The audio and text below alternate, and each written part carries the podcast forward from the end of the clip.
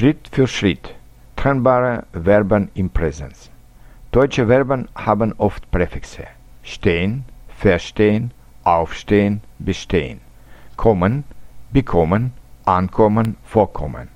Gehen, ausgehen, vergehen, weggehen.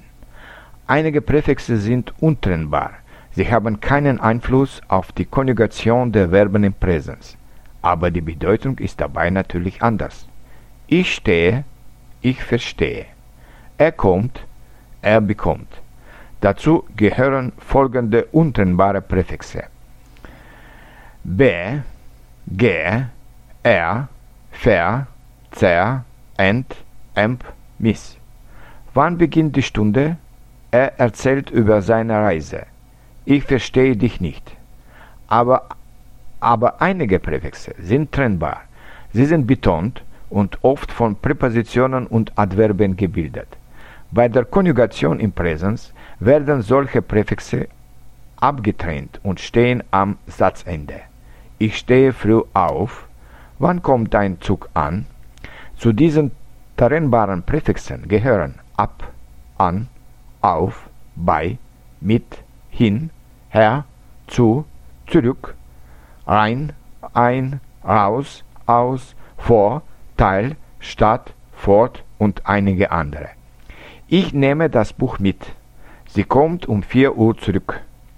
Und jetzt lesen Sie noch einige Beispiele mit trennbaren Verben im Präsens. Er fängt an, Deutsch zu studieren. Wir schreiben den Text ab. Ich packe meinen Koffer ein. Sie schaltet das, den Fernseher aus und geht zu Bett.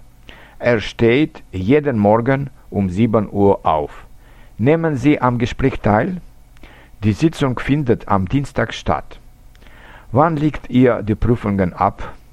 Sie macht das Fenster auf. Ich setze mein Studium fort. Ich bereite mich auf meine Prüfung vor. Meine Mutter ruft mich jeden Tag an. Aber beachten Sie, dass man im Nebensatz diese Präfixe nicht abtrennt, weil das ganze Verb am Ende steht. Sag mir, wann du gewöhnlich aufstehst? Ich weiß, dass du an diesem Gespräch auch teilnimmst. Und jetzt bilden Sie selbst einige Sätze mit trennbaren Verben im Präsens. Sie können solche Verben verwenden. Aufstehen, zu hören, zu machen, ausgehen, vorschlagen, anfangen, sich anziehen, einkaufen, aufräumen, einladen, anrufen. Viel Erfolg mit Deutsch.